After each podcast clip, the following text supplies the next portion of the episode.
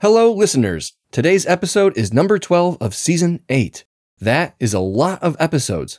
Quick announcement after today, I will be taking a short sabbatical from dropping new episodes, during which time I will be focusing on collecting more silly stories and other fun content. But stay subscribed so you get the notification of when the show will be coming back. In the meantime, enjoy re listening to some of your favorites, and I will see you very soon.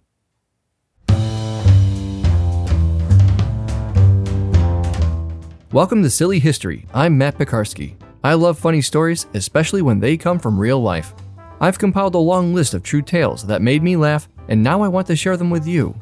There's a lot of crazy stuff historical figures did or said, and yet we've never heard about them. History class would have been a lot more interesting with some of these sprinkled in here and there. Not that I ever disliked learning history. Hopefully, there's at least a couple of yarns you haven't heard before. Let's hear one now.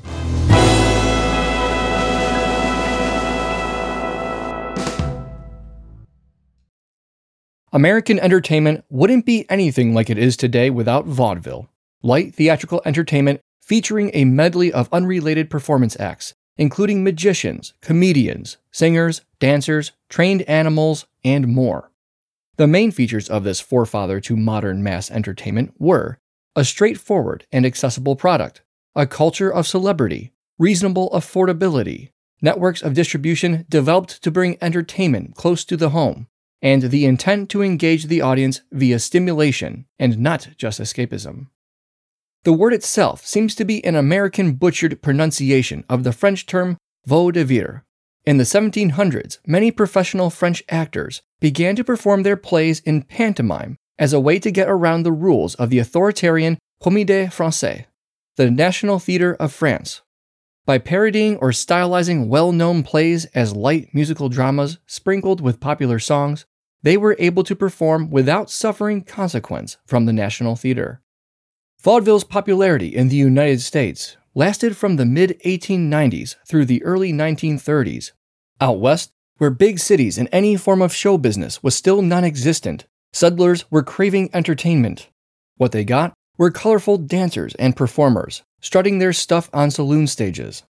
But then Tony Pastor, a ballad and minstrel singer, showed up bringing with him a straight, clean act. He is credited with the first vaudeville performance and making it a respectable form of family entertainment with high standards of performance. At its peak, there were thousands of theaters dotted all over the country, and of all places, Galesburg, Illinois, roughly a 200 mile and 3 hour drive from Chicago nowadays, was an invaluable destination of the vaudeville circuit. Three different theaters, the Orpheum, the Gaiety, and the Auditorium, hosted some of the finest talents of the era, including Jack Benny, Al Jolson, Edgar Bergen, and Harry Houdini. At some point in the mid 1910s, and in the back room of one of these three theaters, a poker game was being played by a group of performers in town for the week.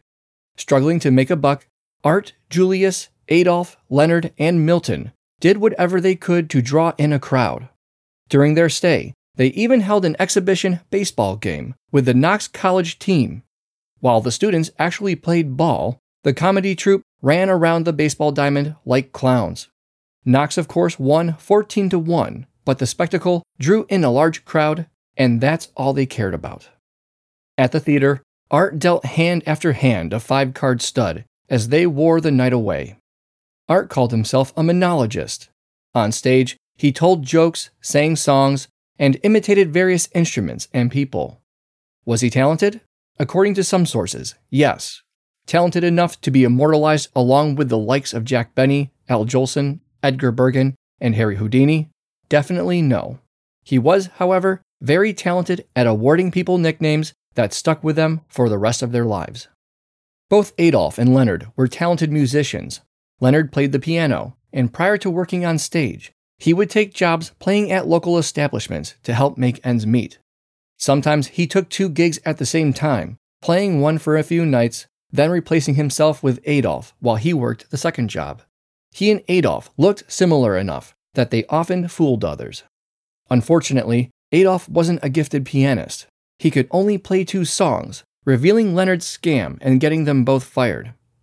Adolf also struggled to remember his lines on stage and adopted a non speaking personality that resorted to his musical abilities and other physical antics. Julius was a tightwad with a brash and irreverent attitude, but he made up for his shortcomings with an unrivaled sense of razor sharp humor and lightning wit. Milton was the best dancer of the lot, and, being so light on his toes, had the tendency to skulk around backstage, startling others as he quietly approached them. He was also constantly getting sick and was in the habit of wearing rubber overshoes, known as goloshes or gumshoes, to ward off the dampness he blamed for his frequent colds. Art dealt the next hand. In usual fashion, he handed out cards to each player with a semi clever quip. This time, he was clearly thinking about a popular comic strip that had spawned a brief, popular craze of people adding an O to nicknames that described their personalities.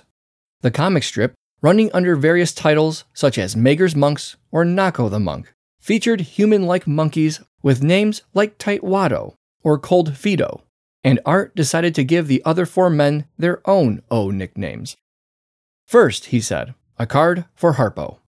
Adolf, while not as skilled a pianist as Leonard, did learn to play the harp exceedingly well. Art threw a card at Leonard.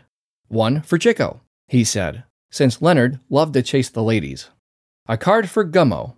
He handed one to the gumshoe wearing and creeping around like a gumshoe detective, Milton. And a final card for Groucho, sliding over one to the cigar smoking, penny pinching wisecrack. The poker game ended a little while later, and so did Art Fisher's career. His performance billings, along with everything else about him, seemed to disappear before 1920. His legacy isn't being a celebrated performer. Rather, it's the nicknames he dealt on that fateful evening. Like every other moniker he bestowed on a person, these ones stuck for life. We don't even need to hear anything else to instantly recognize the unbridled characters to whom they're referring the comedy troupe who helped define comedy. We know them as the Marx Brothers. Thanks for listening. If you liked this episode, please subscribe, give it a five star rating, and share with not one but two of your friends. If I haven't told your favorite silly story from history, send me an email at nightowlbroadcasting at gmail.com. Subject Silly History Story. This show is a Night Owl production.